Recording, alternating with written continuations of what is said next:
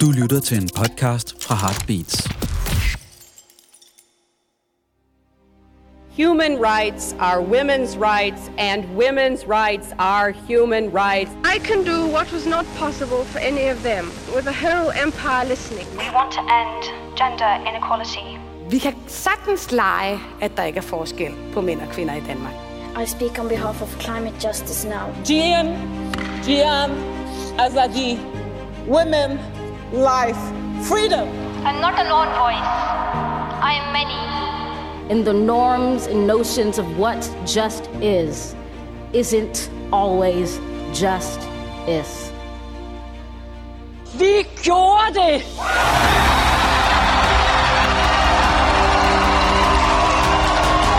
There was a time when a woman's opinion did not matter.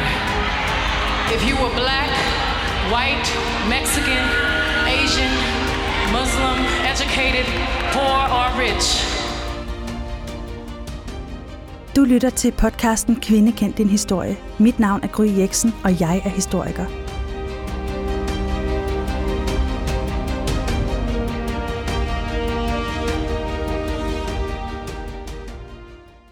Denne episode er sponsoreret af måltidskasser fra Hello Fresh. Og hvis du ligesom jeg har travlt med alt muligt andet i din hverdag end at lægge madplaner og handle ind, så kan jeg altså varmt anbefale at prøve de her måltidskasser. Det er nemt, og det er lækkert, og det er enkelt, og så får man også den varierede kost, som lægen jo siger, man skal have i sin hverdag. Men du kan altså også bruge koden, hvis du tidligere har været kunde hos Hello Fresh, men for 12 måneder siden eller længere har opsagt dit abonnement og ønsker at blive kunde igen. I can make my solemn act of dedication with the whole empire listening. I should like to make that dedication now. It is very simple. I declare before you all that my whole life, whether it be long or short, shall be devoted to your service and to the service of our great imperial family to which we all belong. I dag skal det handle om dronning Elisabeth den anden af England. En dronning, der sad på tronen fra 1952 til hun døde den 8. september 2022. Det vil altså sige i 70 år. Det er det næst længste en europæisk monark har siddet på tronen. Og det er altså ikke sket siden 1600-tallet, hvor øh, Ludvig den 14. han sad på tronen i Frankrig i 72 år, så hun nåede næsten at slå en rekord. Øh, hun behøver nok ikke den store intro, øh, fordi de langt de fleste mennesker kender hende, men vi skal alligevel dykke ned i hendes historie i dag og tale om, hvem hun var, hvad var det overhovedet for et rige, hun reagerede over, og hvad betyder hendes øh, regeringstid egentlig for vores historie. Og til det har jeg inviteret øh, vores all-time øh, dronninge-ekspert i studiet. Det er dig, Emma Påske. Velkommen tilbage. Mange tak. For tredje gang er du på besøg her. Mhm. Og du er jo historiker, og så er du også podcastvært på den øh, DR-serie, der hedder Dronningeriget, hvor I i den grad dykker ned i de danske dronninger. Ja. Øh, og den kan jeg virkelig anbefale. Det er altså nørderi på det højeste niveau. Tusind tak, fordi du vil komme. Selv tak. Har du ikke lyst til lige at, øh, til de lytter, der ikke har mm. mødt dig før, var jeg lige ved at sige, øh, præsentere dig selv?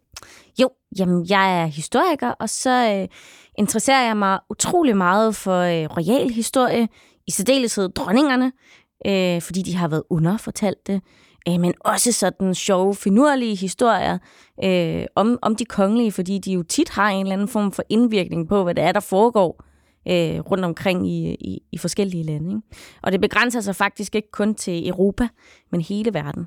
Jeg bliver nødt til lige at sige, at øh, inden vi tændte for mikrofonerne. Emma, så fortalte du mig, at du er opvokset i en meget socialistisk, nærmest øh, gammel kommunistisk familie. Ja, ja. Socialister og kommunister er jo ikke lige frem øh, fan af, af royale. Nej. Øh, hvordan kan det være, at du ligesom fik den interesse? Mm, jamen altså, jeg har altid godt kunnet lide historie. Altså, spillet om magten, øh, Pete Van Deurs, er en af de der ting, som sådan har brændt sig fast op i hovedet på mig. Ikke? Og det var jo øh, altså blodgildet i Roskilde øh, med Svend Knud og Valdemar. Og så, Må så lige høre, altså, spillet om magten, Pete Ja. Van Deurs, det var Ja. en DR-serie Ja, det var om det. Ja. Den ligger ja. på Bonanza. Jeg ser den af og til og hygger mig med det. og den så den kørende øh, bagved. Jeg har muligvis også indlagt mine børn til det. Men øhm, ja, så er det jo øh, Svend Knud og Valdemar. Og Pete van Dørst, der var den her fantastiske fortæller også. Ikke?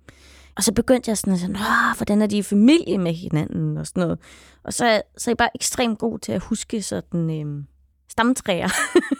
okay, det er en ja, helt skede, altså. Ja, sådan op i hovedet hvem der er i familie med hinanden og sådan noget. Og så kunne jeg ligesom se, at det begyndte at grene sig ud i Europa, og hvem blev gift med hvem, og hvorfor gjorde de det, og sådan noget. Øh, så ja, så var grundstenen jo sådan ligesom lagt. Så det er sådan faktisk et form for puslespil, du, du øh, ja. lægger hele tiden inde ja. i dit hoved? Ja, så finder jeg ud, åh, den var også der, og, sådan, og det giver mening, fordi det her, og sådan noget. Ja, ja. Okay, jamen ja. jeg, jeg er jo glad for, at du blev dronning øh, royal nørd, fordi det er jeg ikke, så jeg lærer Ej. altid noget nyt af dig, Emma. Øh, inden vi går i gang med at tale lidt nærmere om dronning Elisabeth, som det jo skal handle om i dag, så har jeg lyst til lige at spørge dig om nogle ting omkring det engelske kongehus, altså ja. for ligesom at få sat scenen øh, i en historisk kontekst. Altså, øh, hvor gammelt er det engelske kongehus? Vi bryster os jo af at have det ældste, ældste i Danmark, ikke? Mm-hmm. Øh, hvis du spørger englænderne, så er det jo dem, der har det, eng- altså det ældste kongehus. Okay. Øh, og man kan sige, at vi ligger også sådan lige lidt op af hinanden. Øh, men altså, det danske er det ældste, og så kommer det engelske sådan traditionelt set. Og hvorfor kan englænderne ikke erkende det? Dele af England var jo faktisk en del af det danske Østersø-imperium under Knud den Store i sådan slut vikingetiden, start middelalderen, der omkring år 1000-tallet. Og der er jo også tilbage i vikingetiden, hvor de betaler øh, danegæld, og vi bliver ved med også at komme derhen og ja, Tag, hvad der raide nogle klostre og sådan noget der. Ikke? Men, men så skal man jo så også huske, at England faktisk ikke var England. Det var syv forskellige små kongeriger. Faktisk meget Game of Thrones-agtigt, så var de opdelt på den måde. Øh, så man kan ikke tale om et samlet England på samme måde, som man kan tale om et samlet Danmark på det her tidspunkt. Mm, så derfor så, øh, så har vi altså mest ret. Ja, det har vi. Ja. Okay. Og øh, hvad er det så? Altså nu, nu ved jeg godt, det er en meget lang historie. Vi skal selvfølgelig ikke øh, redegøre fra vikingetiden til i dag. Men altså, hvis man kigger på Europa, mm. Hvad for en placering i øh, magthierarkiet i Europas historie har det engelske øh, kongehus historisk haft? Jamen det engelske kongehus har jo sådan traditionelt set siddet ret højt på øh, ranglisten. Og, og det er blandt andet fordi, at de øh, ja, altså, har været ude og genopdage visse områder i, øh, i verden. Øh, og så også fordi de har været strategisk smarte øh, i krige. De har været strategisk smarte, når de, øh, de giftede sig ind i forskellige kongehuse. Øh, så, så der er mange gode grunde til, at de sidder ret højt oppe. Og så er der altså den, i nyere tids historie, der spiller det selvfølgelig også en rolle, at øh, Storbritannien som sådan jo også har været en del af de allierede, har vundet, været med til at vinde 2. verdenskrig, tabte ikke Første Verdenskrig, øh, og også i dag spiller en ret stor rolle for, hvordan vi altså, ser verden i virkeligheden. Ikke? Altså det nyeste her med oprøret i, øh, i Rusland og Wagnergruppen, der kunne vi se, at USA delte deres oplysninger om Wagnergruppen og om, at de var på vej at lave et oprør i Rusland med Storbritannien, men ikke nogen andre NATO-lande. Så de ligger sådan lige lidt højere oppe, øh, og der ligger kongehuset så også og roder. Ja, man kan sige, at nu har de ikke selvfølgelig den indflydelse, de havde for i starten, Nej. hvor det var dem, der havde magten, men de har stadig øh, igennem tiden haft en høj status Bestemt. i den europæiske magtelite. Ja. Nu skal vi tale om Elisabeth den anden, men hun er jo ikke den eneste magtfulde dronning, der har siddet på tronen i Nej. England. Altså, hun stiller sig jo på skuldrene af både øh, Elisabeth den første selvfølgelig, mm. men også sådan en dronning, som regerede i 1800-tallet som øh, dronning Victoria. Ja, ja, ja, ja. Hvad, er det for, hvad er det for en tradition for, øh, for dronninger, de har? Har i England, som jeg ikke synes helt, ja. der er øh, andre steder. Det er jo sindssygt spændende, og faktisk et ret stort spørgsmål. Øhm, og jeg bliver ved med, hver gang at jeg er i Storbritannien, øh, og når jeg siger Storbritannien, så er det fordi, det kan også være Irland, eller, altså Nordirland, eller, eller Skotland, eller Wales, øh, så køber jeg altid en eller anden bog om dronninger, fordi de har så stort et udvalg. Og sidst jeg var i, øh, i Edinburgh, der købte jeg faktisk en bog om netop det her med, hvorfor er det, Storbritannien har så mange dronninger? Og for første gang så, så jeg på skrift, hvorfor. Ja. Øhm, og det er simpelthen fordi, man i de fleste europæiske lande, inklusiv Danmark, Frankrig, Spanien, som er de her traditionelle monarkier også, har indført i, sådan i løbet af middelalderen en lov om, at det er mændene, drengene, der arver tronen, og kvinder ikke kan arve den. Den form for lov indfører man aldrig i England. Nej. Så det er faktisk aldrig på noget tidspunkt et spørgsmål om, om en kvinde kan arve tronen. Hvad er det spændende? Det er sindssygt spændende.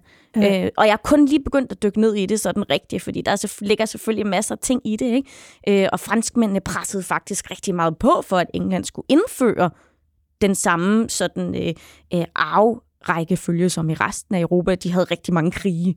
Ja. Øh, øh, England og Frankrig og synes hver især, at de havde rigtig meget krav på hinandens lande. Ikke? Og det kunne måske have været nemmere, hvis man ligesom også de havde de samme regler og love og sådan noget. Men det nægter England simpelthen at gøre. Så det er faktisk på den måde nærmest et lidt progressivt kongehus. Det er jo ikke det, de er kendt for i dag, men jeg føler næsten, den skal de lidt have. Ja, det er da super progressivt, og de har jo også, altså de har jo rigtig mange dronninger i Englands historie. Ja, altså, altså regerende dronninger. Regerende ja. dronninger i deres egen ret. Ja. ja, fantastisk. Det glæder jeg mig til, at du dykker mere ned i og fortæller os andre om, Emma. Ja. Nu skal vi i gang med dronning Elisabeths historie.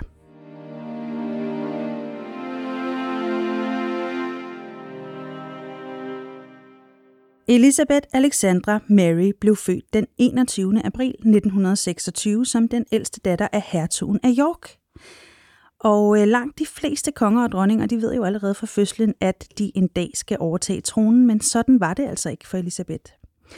Emma, jeg vil gerne have, hvis du vil fortælle os lidt om, hvad det er for en familie, hun blev født ind i, og ja. hvad det egentlig er, der sker, der gør, at det pludselig bliver Elisabeth, der skal arve tronen. Jamen, i virkeligheden så øh, bliver Elisabeth født ind i en tid, der ligner lidt den tid, vi lever i nu. Det var sådan set ikke meningen, at Elisabeths far skulle være konge, og han stammede i øvrigt også og havde ret store problemer med det. Det var sådan så, at øh, ham, der egentlig skulle være konge, han falder jo for en amerikansk øh, jetsetter, som tidligere har været gift, altså Wally Simpson, Nå, en amerikansk, siger du. Det minder mig ja, om noget. Ja, det er det. øhm, men øhm, han, øh, historien er jo så, at han abdicerer på grund af hende, fordi han ikke måtte få lov til at gifte sig med hende. Hun var fraskilt, amerikaner, øh, man kunne ikke se, at det var en god deal for England. Og på det her tidspunkt er han altså blevet konge. Han er allerede blevet han konge, Han er blevet ja. Ed- Edward den 8. Ja, han når aldrig at blive kronet. Nej. Men han er blevet udråbt som konge. Øhm, og så har man jo så den senere også lidt kigget på, at der måske kunne være nogle andre grunde til, at han abdicerer. For det er nok ikke kun på grund af Wallace Simpson. Det er ikke kun på grund af kærlighed. Nej, det er det nok ikke kun. Det er simpelthen også fordi, at han har øh, nogle bekendte, der er nazister. Okay. Øh, han er meget tæt på nazismen, og det er Wallace Simpson sådan set også. Og der øh, ved man, at det engelske parlament har været inde og sige, at det, det, det går simpelthen ikke. Så der er nok flere grunde end bare kærlighed til, at han må abdicere. Okay. Er vi før eller efter krigen? Det er altså, før krigen. Det er, før, det er faktisk det er før, før krigen. Okay. Ja. Men så overtager øh, Elisabeths far jo altså tronen, og han bliver også kronet, og ja, altså, det ser rigtig fint ud, og han er jo så konge under krigen. Og det er jo, at han bliver jo så George den 6. Ja. Med kælenavnet Bertie. Bertie. Ja. Men altså, så, øh, så vokser øh, Elisabeth jo lige pludselig op som ny tronarving. Ja, og hvordan ændrer det hendes liv? Jamen, det ændrer det jo ret meget, fordi lige pludselig er hun gået fra at være til bare et eller andet royalt barn, til at være den næste i rækken. Og hun er altså ret ung på det her tidspunkt. Ikke? Øh, og lige pludselig så skal hun have en ny form for opdragelse. Hun skal gøre, gøres mere klar til, at hun skal være dronning. Ja, så de har levet faktisk, øh, jeg så lige en dokumentar, hvor, der, hvor de nærmest sagde, at de havde levet et normalt ja. øh, middelklasseliv. Ja, men jeg vil så også sige, at det, det er måske alt er relativt der for ja. kongehuset. Ikke? Men det, de har i hvert fald levet tilbagetrukket liv. Børnene ja. har haft en, øh, øh, en, et, en opvækst uden for rampelyset. Mm-hmm. Hvordan har hun det med det? Jamen, hun altså, skal være tronarving nu? Hun, øh, hun forstår det jo faktisk ikke til at starte med. Og hun er jo heller ikke særlig gammel. Men meget hurtigt så går det jo op for hende, at hun ligesom skal koncentrere sig om den her opgave. Og så sådan nærmest helliger sig selv til pligten at være dronning af England og Storbritannien. Ikke? Ja. Øhm, og hun begynder jo faktisk allerede under krigen, hvor hun øh, lærer at øh, køre bil. Hun arbejder faktisk for øh, militæret og Røde Kors øh, med at køre lastbil og altså deltager på lige fod med andre kvinder i krigen. Mm. Altså det gør øh, Elisabeth jo for at vise det, sit engagement, men også for at vise, at hun ved godt, at landet er i krig. Hun er i krig. Altså hun er en del af folket. Hun er landet. Ja. Så selvfølgelig deltager hun. Så hun bliver ligesom meget hurtigt sporet ind på sin rolle, ja. som hun ikke var født til, mm-hmm. men som hun pludselig får, og, øh, og som du siger, som utrolig ung, altså tager på sig på ja. en meget øh, voksen måde. Ja. Fordi hun har jo også en lille søster, som er lidt mere udsvævende. Ja, Margaret. Ja, ja. Og, og George havde, har jo, kongen der har jo altid sagt, at Elisabeth er min stolthed, og mm. Margaret er min glæde. Ja. Det var måske meget godt faktisk, at det var hende, der skulle være tronarving. Og... Ja, det var det måske. Altså, det er, fordi det kræver virkelig den der meget sådan pligtopfyldende, sådan nærmest lidt skyklap-agtig en sindssyg dedikation. Ja, dedikation.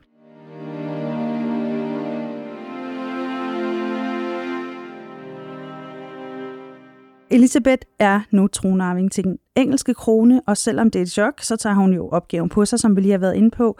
Øh, men hvad er det egentlig for et kongerige, hun står til at blive regent for? Det skal vi tale om nu, men først skal vi lige høre en lille bid af en tale, som Elisabeth holder på sin 21-års fødselsdag for åben fjernsynsskærm. Det er også noget helt nyt.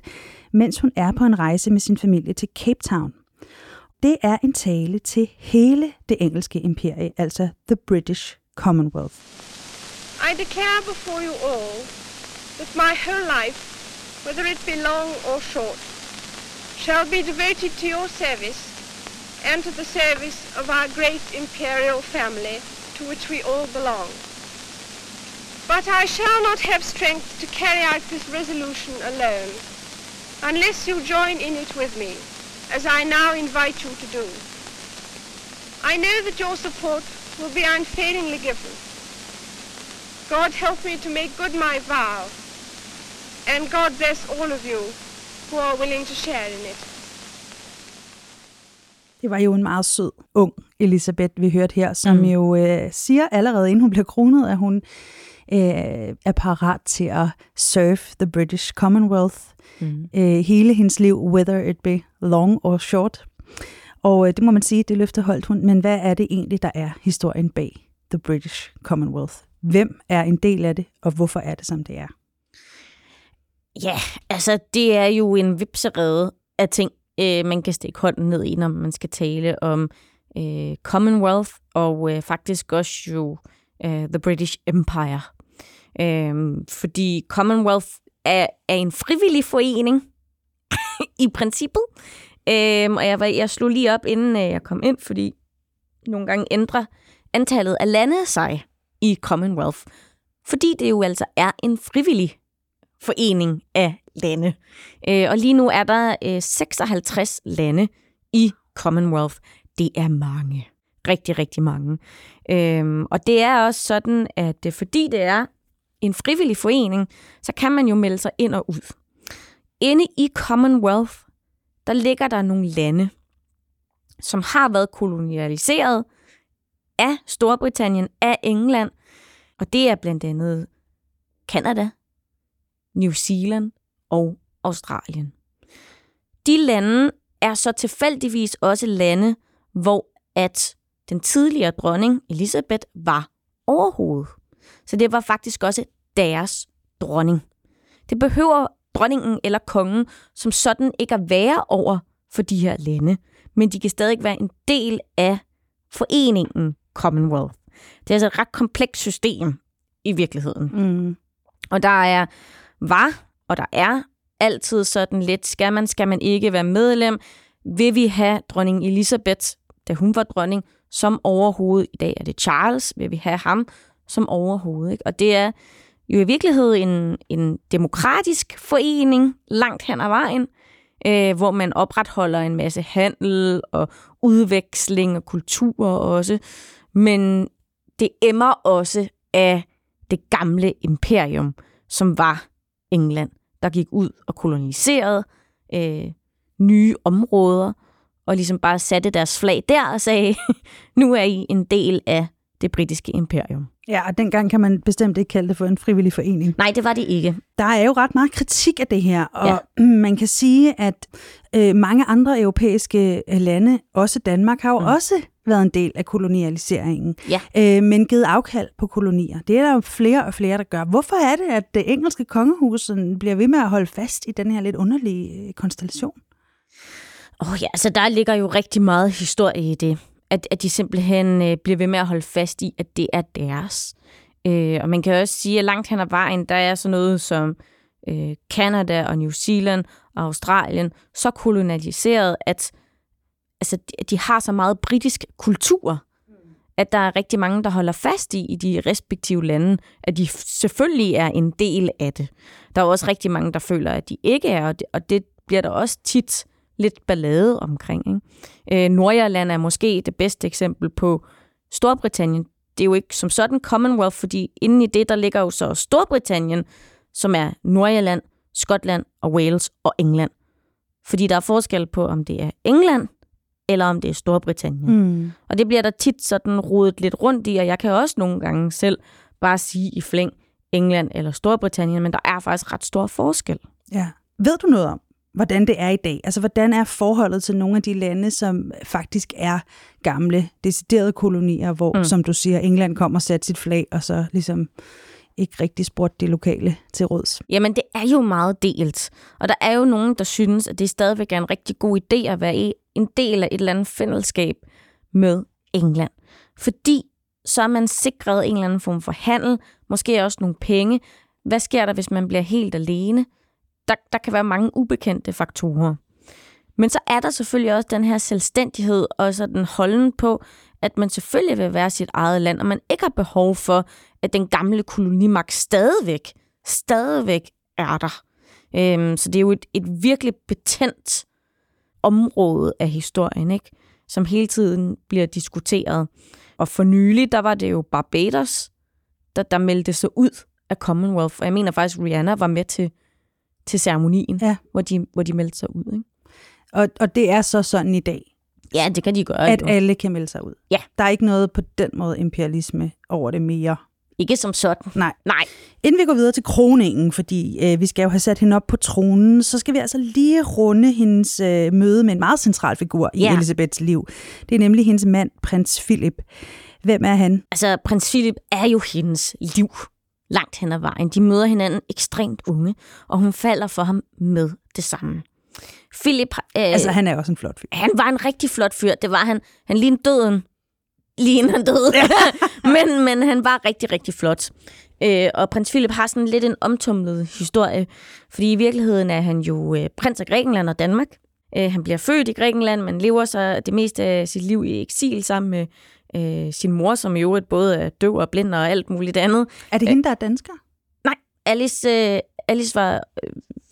Ja, langt ud er hun jo af de alle sammen dansker. ja, men hun er også af britisk oprindelse, som de fleste også er. Hvordan er han prins af Danmark? Ja.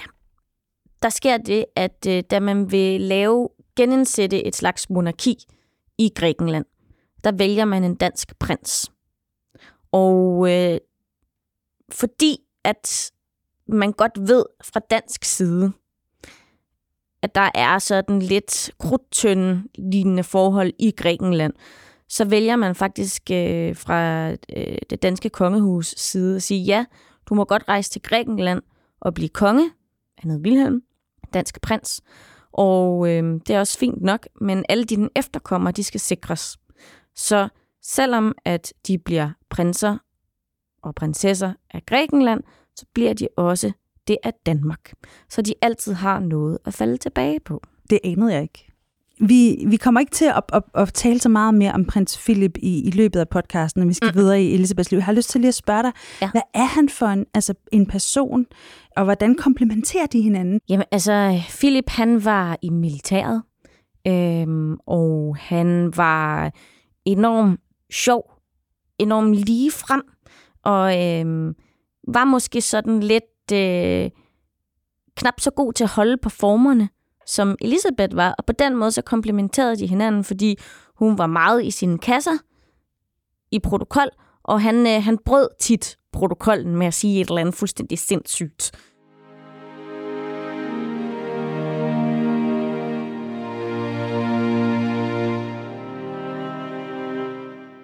I 1952, der dør George den 6., og nu skal Elisabeth overtage tronen. Og jeg synes lige, at øh, vi skal høre et lille klip fra kroningen, som jo var øh, for første gang blev en kroning tv-transmitteret. Ja. Og det var jo virkelig en måde at tage folket med på. Så jeg tror, det var, eller det var en rigtig god idé. Lad os lige høre lidt af det. The Duke of Norfolk follows Her Majesty into the annex. She will wait there a while, but we will go on ahead of Her Majesty into the Abbey. We will go within to the splendid scene which there awaits her.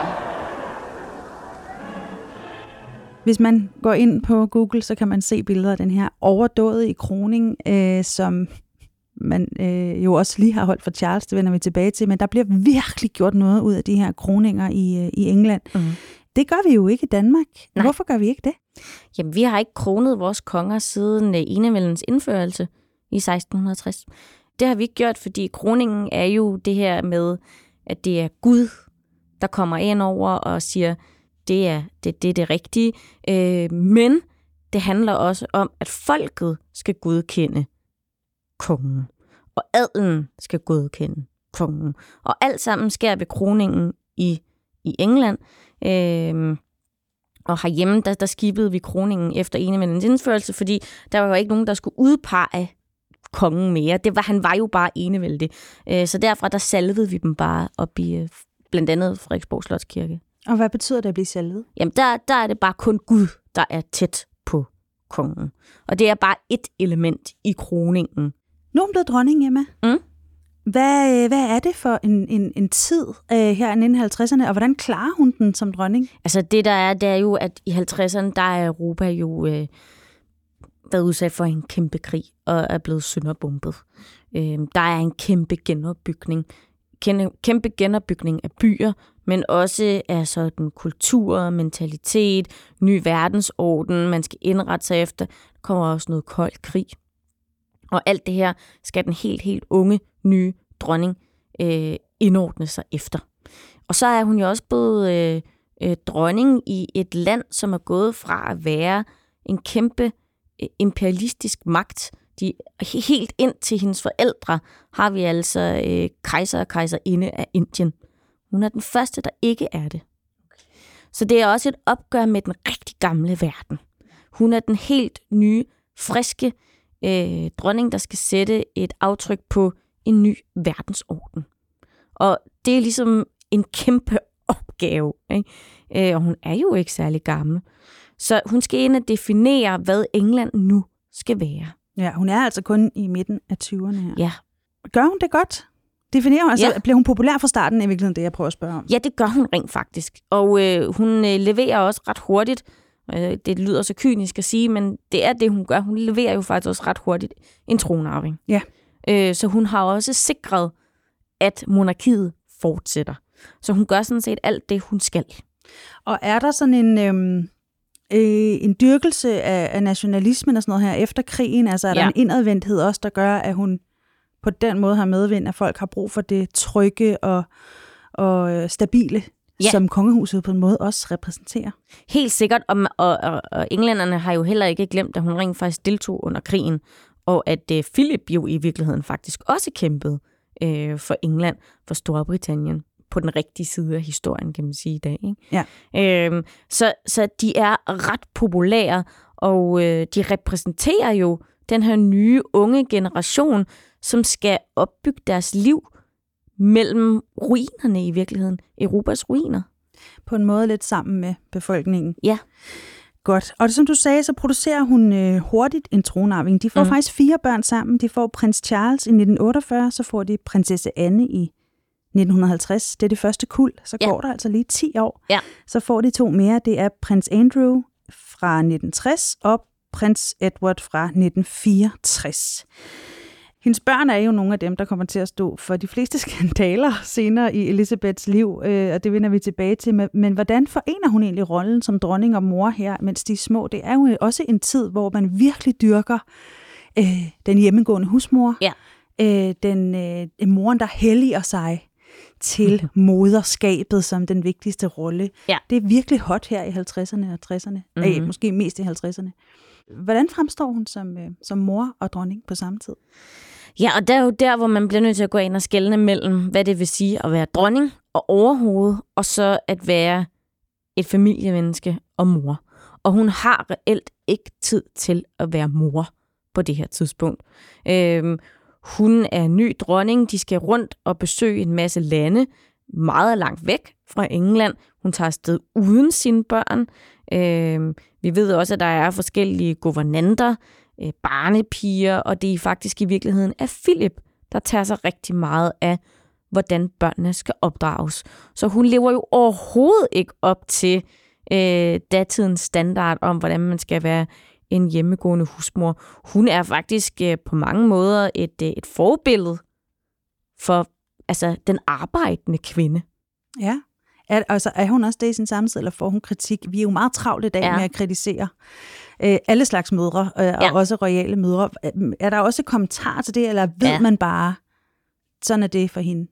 Der er kritik også af hende, men det er også sådan en lidt unfair kritik, fordi hvad skal hun ellers gøre? Hmm. Ja, og som, jeg siger, så, som du også siger, der er to kul, ikke? Altså, det er meget, meget tydeligt, så får hun de første børn, så skal hun have en pause fra det, ikke? Fordi det kræver jo noget at blive mor. Altså, det gør det jo fysisk og psykisk. Øhm, og så kan hun igen kaste sig over til, at, at hun gerne vil have nogle flere børn, når hun rigtig har fået styr på sit embede. Ja. Ja. Altså, jeg kan ikke huske, at jeg nogensinde har set et billede af en, en højgravid dronning Elisabeth. Har du det? Jeg har set nogle billeder, men der er ikke særlig mange der er ikke af mange. dem. Nej, fordi nej. i dag, der strutter øh, royale gerne med, Ja. med maven. Og, ja. Ja, men man må også sige, at det er jo også en lidt en underlig funktion at være gravid og dronning. Der er jo mulighed for, at hun kunne øh, miste barnet, øh, eller barnet kunne blive sygt, eller altså, der var bare flere muligheder for, at det kunne gå galt. Ikke? Og du vidste jo heller ikke nødvendigvis, hvad du fik. Så man gik mere stille med dørene generelt, ja. men måske ekstra meget i kongehuset. Ja.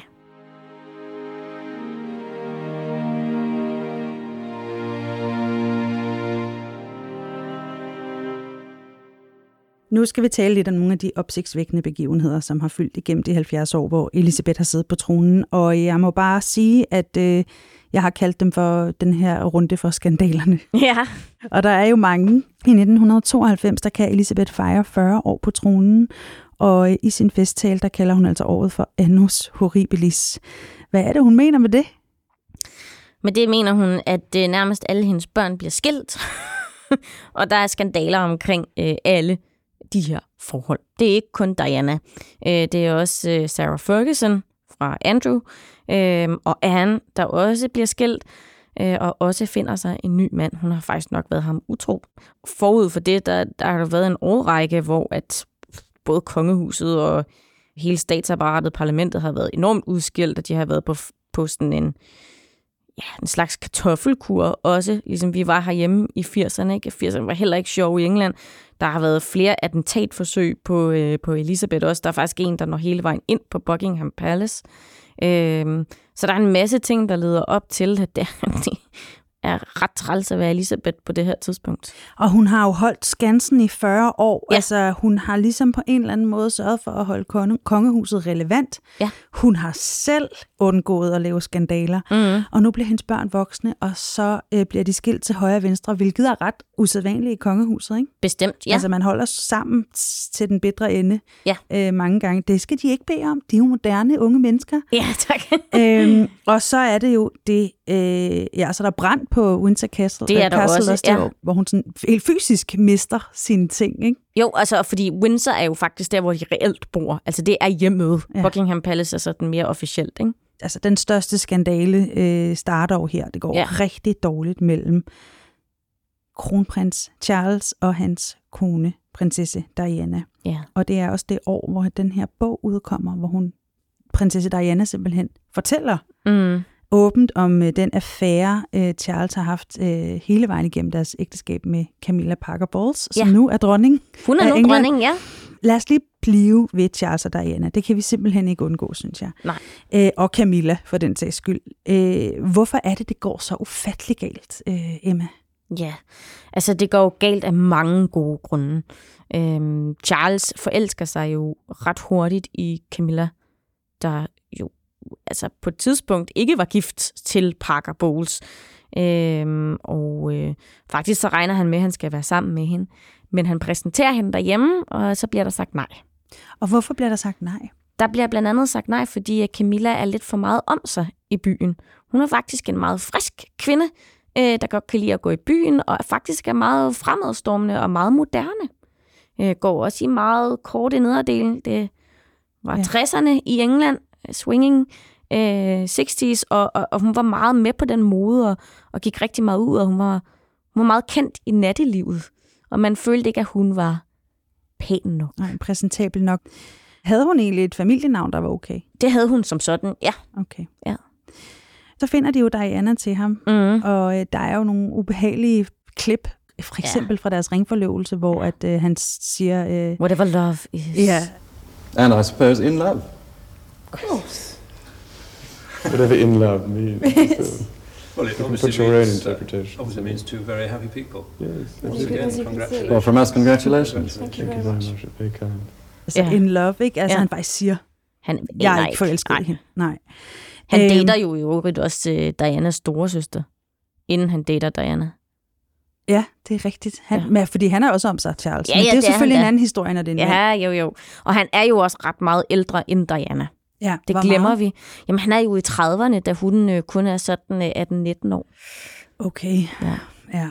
Så hun var ung, og når hun beskriver det her med, at hun var som et fort eller et lam, der blev bragt til, til slagtning, øh, så må det være føltes sådan, ikke? fordi at hun var helt ung, frisk. Hun anede ikke noget. Hun sagde, ja, det var spændende at blive gift med øh, prinsen af Wales, og det var det ypperste, man kunne opnå, hvis man kom fra adelen i England. Du kunne blive gift ind i kongefamilie, sådan rigtig ægte. Ikke? Spencer-familien, hun er jo ikke borgerlig, hun, hun var adelig. Og det går ufattelig stærkt jo. det går rigtig, rigtig hurtigt, og, og hun bliver godkendt af familien. Alle er glade. De får det her pompøse, kæmpe bryllup, hvor hun har det her skrud af en 80'er kjole på, ikke? som man kan diskutere, om hun er pæn eller ej. Øhm, hun kommer også til at sige det forkerte navn i kirken og sådan noget. Der er virkelig mange bad omens. Og så går det jo bare galt. Altså, de er overhovedet ikke på samme øh, side af, af- en fælles bog, og de får dog to børn, ikke? men Charles han bliver ved med at hænge ud sammen med Camilla og have et forhold med hende. Øh, men, men Diana har jo også andre forhold ved siden af. Det får hun i hvert fald senere. Jeg tror, Ja. ja. historien er, at hun prøver virkelig at holde fast i i starten, ikke? Jo, og det gør han i øvrigt også. Der går faktisk et stykke tid, inden han er sammen med Camilla igen. Okay. Ja. Øh, Grunden til, at jeg også lige spørger dig lidt ind til det her, det er, fordi jeg synes, det minder lidt om nogle af de øh, arrangerede ægteskaber, jeg læser om fra Ja. øh, middelalderen. Mm-hmm. Altså, hvor man hiver en eller anden ind til en lidt for drukken øh, syv- øh, 30-årig øh, konge, som, øh, som nu skal til at komme i gang og ja. lave noget, nogle øh, tronarvinger. Ja. Altså, øh, det virker nærmest oldnordisk Mm-hmm. i, øh, i sådan moderne historie, at, at det kan ske. Altså, er det ikke et udtryk for, at dronning Elisabeth, hun simpelthen ikke øh, forstod, hvad det var for en tid, hun, hendes, hendes søn skulle være konge i? Og Jo, og man regere i? kan måske også diskutere, om det i virkeligheden var hende, der fandt på det. Med Diana? Ja, det var Philip, der stod for opdragelsen af børnene. Og der er jo flere, der kan snakke med dronningen om, hvad der er rigtigt og forkert, og hvad man kan tillade sig, og i forhold til protokol, og hvad er en god idé, og hvem skylder vi måske en tjeneste, og så videre, og så videre. Ikke? Så der er rigtig mange lag i det. Der er ekstremt mange lag, også politiske lag i det ægteskab. Okay. Og øh, det ender også med en skilsmisse. Til Mm. sidst så får de lov til at blive skilt, og så går det grueligt galt, da Diana hun dør i en trafikulykke i Paris i 1997. Lad os lige høre et klip. Good evening.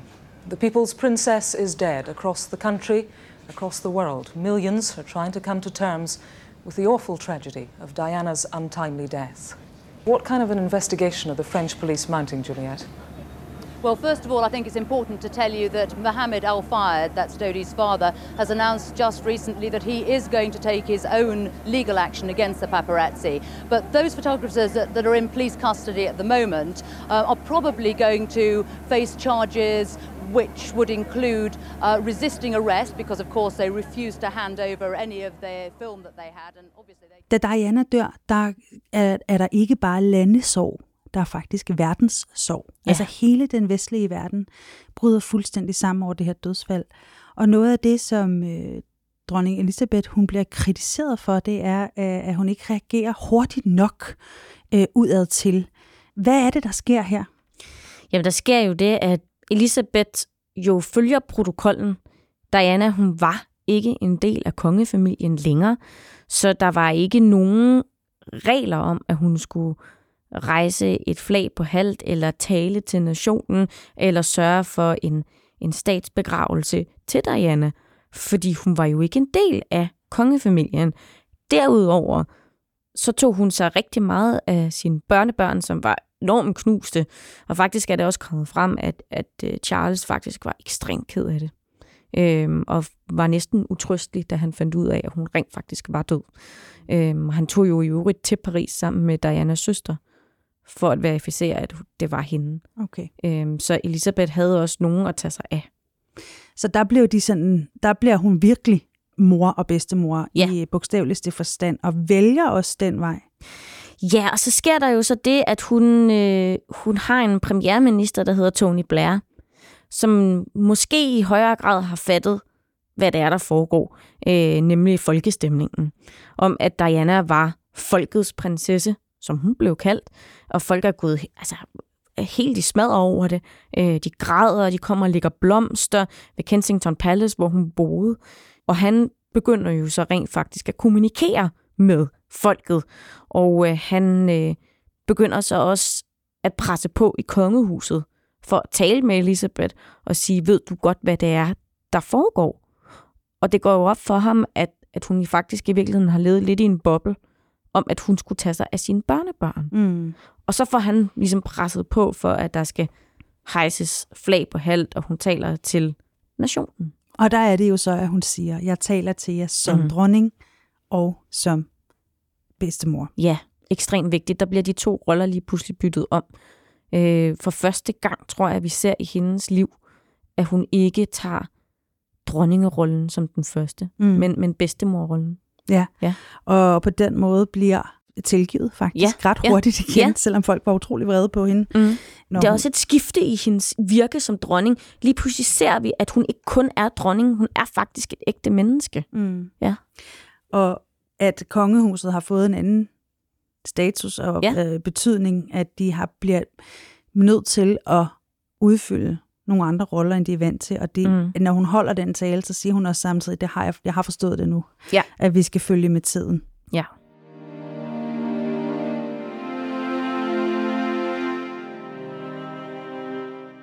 Emma, det, det stopper jo desværre ikke med Diana. Skandalerne bliver jo ved med at havle ned over det engelske kongehus i, øh, i årtierne efter, øh, og også for ganske nylig. Øh, Mhm. mm. Store kriser. Meghan og Prince Harry, som øh, forlader kongehuset, Ja. øh, og han udgiver en bog, som virkelig kritiserer institutionen, som, som han kalder den mere end familien. Mm. Der er også en, en, en sag her for nylig med prins Andrew, som øh, bliver anklaget for at have haft sex med en mindreårig. Ja, han har jo øh, altså haft connections til øh, Jeffrey Epstein. Ja, og hvem er det? Det, der sker, det er jo, at man fanger Jeffrey Epstein. Man finder ud af, at han har ja, solgt mindreårige kvinder, piger, Mm. til meget rige mænd. Nærmest en form for trafficking også. Og øh, på listen af dem, han har haft kontakt med, der står prins Andrew. Og hvordan reagerer først og fremmest prins Andrew på det? Ja, men han siger, det er løgn. Han siger, det er løgn. Vi ved til gengæld, at Epstein han har været til forskellige fester hos Andrew. Så, så vi ved, at de har haft et eller andet forhold.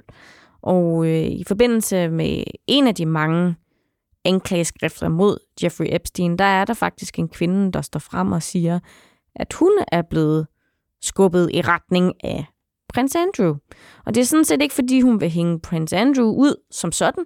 Hun vil bare gerne anerkendes i, at hun har haft en rigtig ubehagelig oplevelse, og det er rigtigt nok, at det er Epstein, der har solgt hende videre.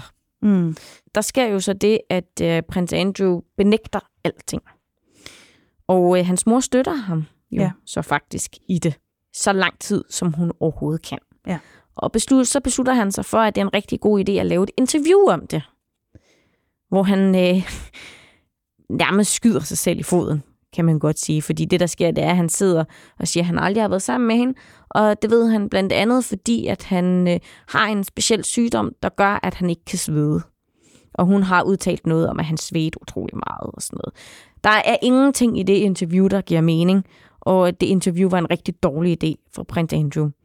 Øh, han bliver også indkaldt til retssag, og øh, det ender med, at øh, der bliver indgået forlig, og mange af pengene bliver faktisk betalt af dronning Elisabeth, Mm. som jo faktisk i meget lang tid benægter alting, og lader prins Andrew blive en del af kongehuset, beholde alle sine titler, også i militæret, i meget lang tid. For lang tid. Og til sidst så fratager hun ham alle titler og al funktion i kongehuset. De går flere gange ud og bruger pressen og prøver at faktisk forklare. Ja. Og også øh, forsvare sig. Mm. Og det ender altid dårligt for dem. Det ender altid dårligt for dem, men samtidig så er det pressen jo også fået en ny rolle i forhold til, da hun blev kronet. Helt altså sikkert, ja. pressen og det engelske kongehus bliver mere og mere infiltreret i hinanden. Ja.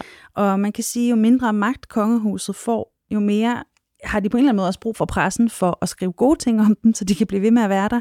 Men det er også et meget kompliceret øh, forhold, der er til dem. Hvordan, ja. altså fordi i forhold til Diana, i forhold til Charles, i forhold til Andrew, i forhold til Harry og Meghan, mm. hvordan har, ved du noget om, hvordan dronningens helt eget personlige forhold til pressen har været? Fordi alle de andre har udtalt alt muligt om, hvad de føler. Nej, det ved vi ikke, fordi hun har aldrig sagt noget. Nej. Så hun har øh, aldrig talt over sig? Mm-mm. Hun har aldrig været ude og, og kritisere pressen? Nej. Nej. Altså, jeg er jo meget spændt på, fordi jeg er jo ret sikker på, at hun har ført dagbog, lidt ligesom Victoria gjorde. Så om x antal år kan vi måske få et større indblik i, hvad hun har tænkt. Øh, vi ved jo, at, at der findes nogle breve mellem hende og Philip, for eksempel, øh, da de var helt unge. Ikke? Så jeg tænker, at der er noget guf at kaste sig over. om Til senere tider. Måske 20 års tid eller sådan noget. Spændende. Ja.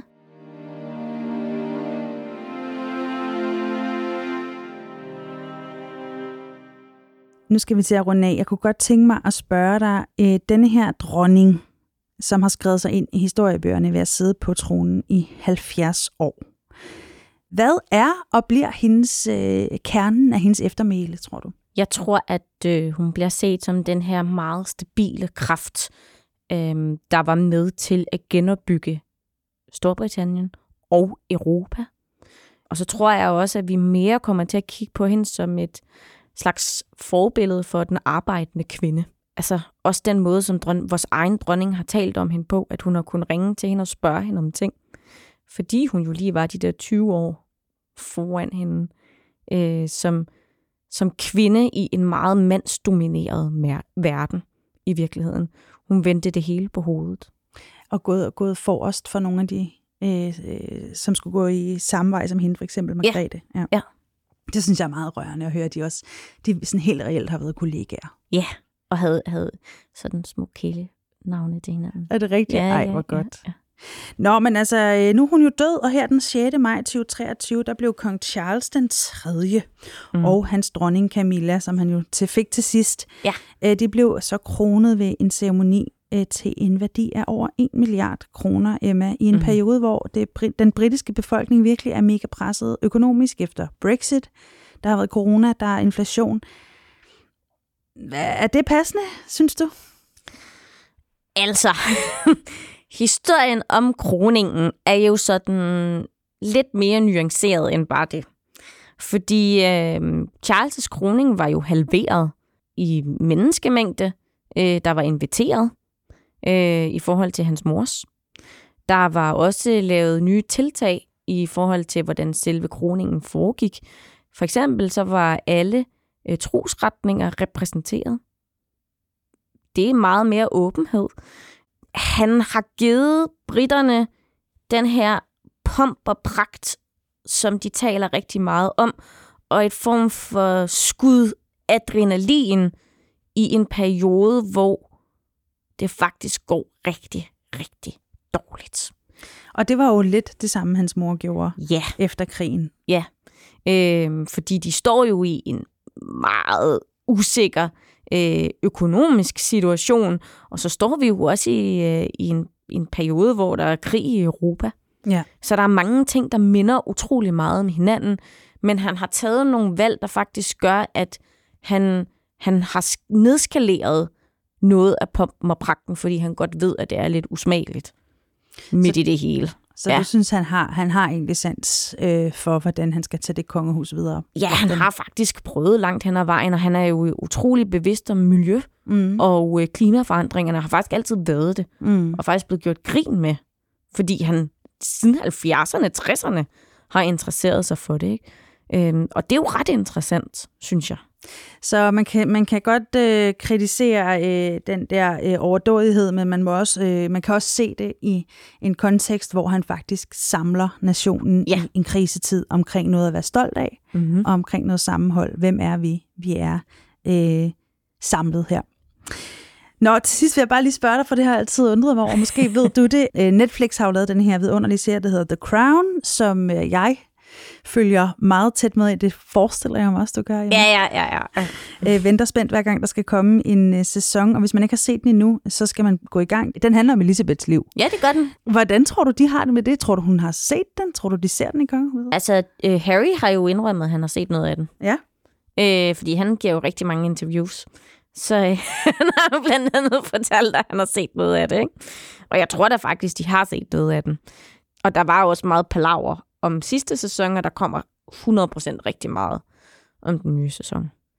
Uh, ja, spændende. Ja. Nå, sidste, sidste spørgsmål. Hvordan spår du fremtiden for et kongehus som det engelske?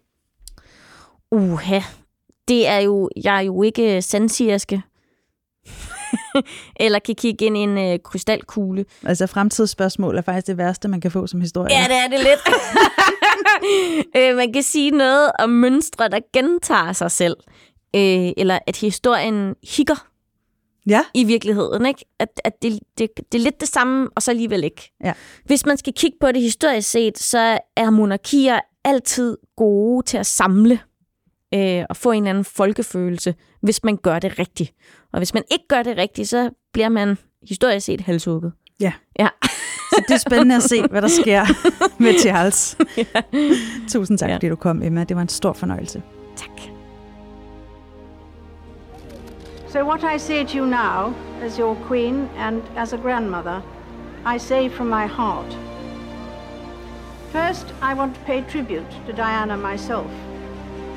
She was an exceptional and gifted human being.